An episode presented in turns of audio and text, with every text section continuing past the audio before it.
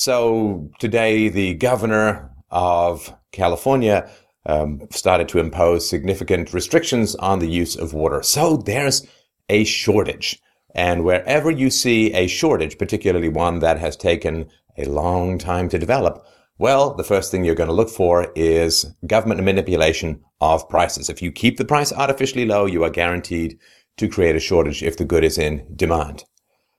So it's not global warming, it's not suburban sprawl, it's not space aliens stealing liquid. Um, the West is not a heck of a lot more dry at the moment than it has been in various other times throughout its history.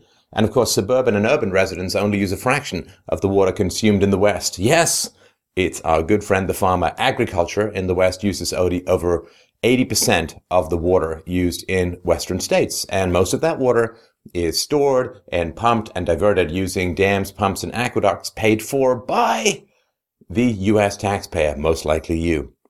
In the late 19th century, there's nothing more gripping than a story that begins in the late 19th century.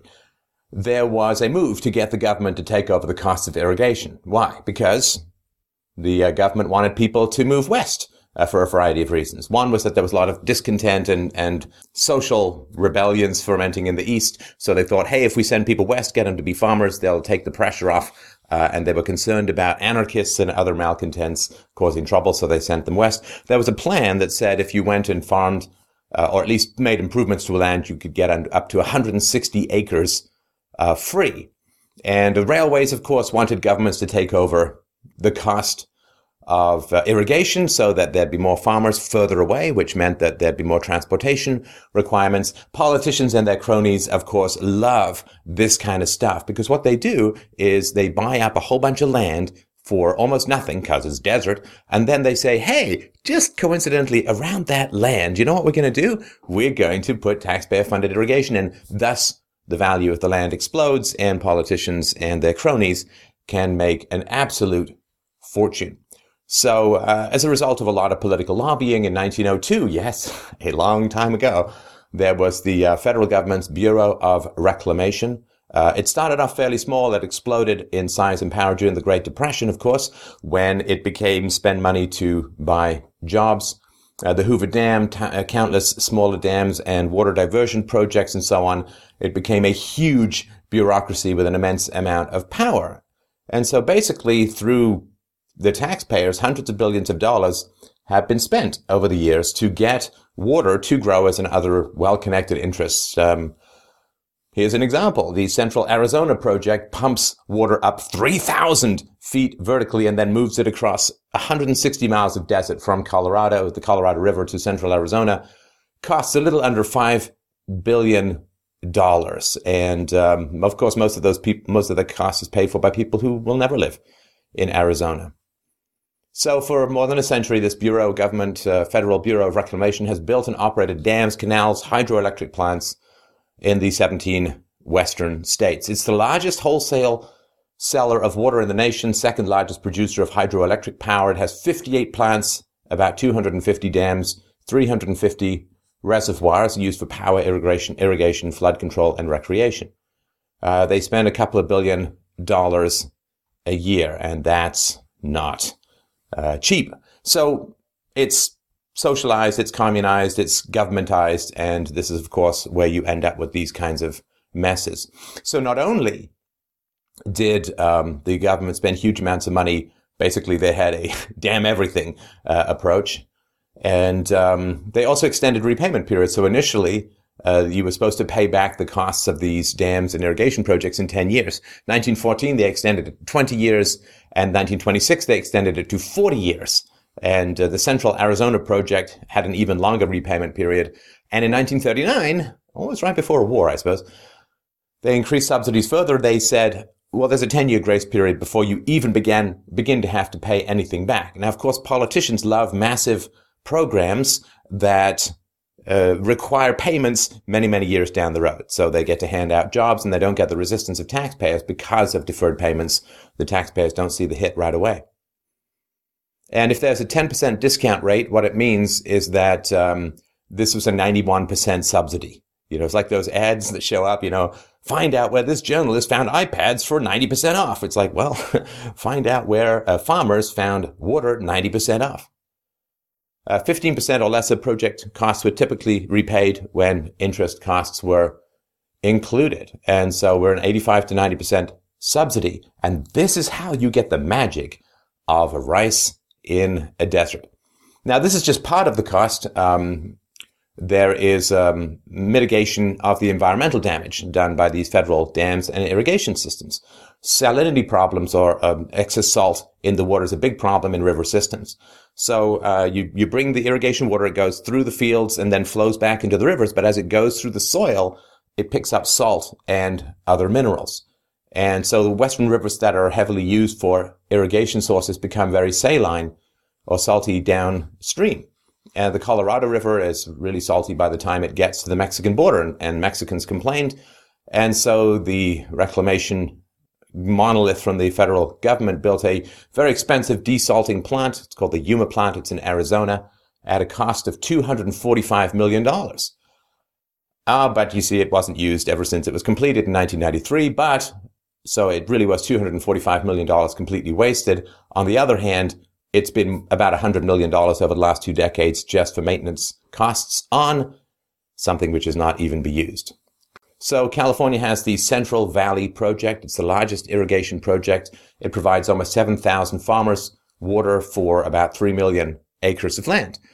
And the farmers get the water at about 10% of its market value. So when you have a 90% subsidy, what happens is people plant, they make decisions, they open up farms, they buy farmland, and you get a very unsustainable, unsupportable expansion of economic and human activity. Uh, in 2002, this was a while back ago, the subsidy was worth about $416 million a year. And that's really quite astounding. And um, not only do they get subsidies in water, they get subsidies from the U.S. Department of Agriculture. So about uh, one third of federal irrigation water in the CVP went to crops that received USDA subsidies, about $90 million. A year, they mostly go to cotton and rice farmers. Now, rice kind of have to have it underwater for a while. Not the best crop for a desert if you don't have the fire hose of illicit government spending. So we've got water subsidies. We've got uh, electricity. Uh, we've got um, uh, subsidies for buying crops, and we also have electricity subsidies. Uh, the CVP uses these massive uh, pumps uh, requiring huge amounts of electricity to push water through about 1,400 miles of canals, which I think is similar to farming on Mars, and um, as a low, they, they undercharge the farmers for the costs of the electricity to the tune of about a hundred million dollar subsidy. Now, of course, like most subsidies, it's the politi- politically connected and the big companies that do really well. The largest 10% of farms in the CVP is about 700 uh, farms get about two thirds of the project's entire water supply. And as of 2002, so more than a decade ago, they, these got average subsidies of 349 thousand directly. So this is um, again, it's the usual corporate welfare for the rich. So one of the things that happens is that um, you end up very inefficiently using water when it's artificially cheap. Uh, there's a, an estimate that says if you if you increase 10% the water prices, it brings about a 6.5 reduction in irrigation water use in California.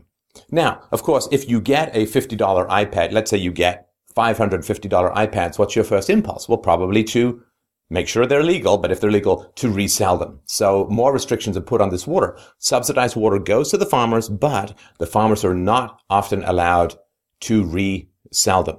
So it gets locked into its current uses. Uh, it's not like they have an across the board ban on water transfers, but it's really uh, difficult. So the water can't usually be resold, so it gets stuck in these lower valued uses and higher valued uses go under supplied. So it's not the, the quote shortages are caused by largely caused by restrictions on the transfer of subsidized water, not from massive shortages in a particular region. And um, there's a uh, this is a sort of theory that's out there that says, well, everything that's really important needs to be run by the government, and um, water expert James Huffman says, no, no, because water is such a critical resource, it, sh- it should be allocated under a regime that will assure its efficient use. And that regime is open markets based on private rights. When you get these kinds of subsidies, you get ridiculous overuse of water. People in San Diego County use about 150 gallons of water a day, perhaps recreating the bad movie Waterworld. I don't know. Sydney, Australia, about the same temperature, about the same standard of living. People use half that amount. And um, it's five times what waterlogged Amsterdammers use every day. Now, how much does it cost if you're in San Diego County to use your 150 gallons of water? About 78 cents. Less than half a penny per gallon of water. Hmm, I wonder if that could account for overconsumption. So although agriculture accounts for 80% of water consumption in California, it's only 2% of the state's economic activity as a whole. And farmers use, uh, a lot of farmers use flooding as their high tech irrigation system, which is not that great. They flood the land to grow rice, alfalfa, and other very, very thirsty crops. And um, if the water were priced at market levels, this wouldn't be happening. Not as much anyway. 43% of California farmland in 2010 used some form of gravity irrigation, which is pretty imprecise, used huge amounts of fresh water, and could be um, a lot uh, better. So this is um, the result of massive amounts of government intervention. Look at Las Vegas and, uh, of course, Amsterdam. So Las Vegas gets fresh water from a nearby reservoir, and uh, Amsterdam has to take pretty contaminated or polluted water from the nearby canals. And it's very expensive to clean the water in Amsterdam, so it costs five times as much in Amsterdam as it does in Las Vegas, which is why, because it costs one fifth, people in Las Vegas in a desert use five times as much water as those in Amsterdam. And this price in Vegas is kept again artificially low. So you've got lawns and uh, pools. And so it's terrible. So in water managers in Las Vegas have actually decided to uh, subsidize the cost of removing lawns because in the Western US, more than half of residential drinking water is actually sprayed outdoors or used outdoors. So water managers in Las Vegas sell water so cheaply that they're actually paying people not to use it.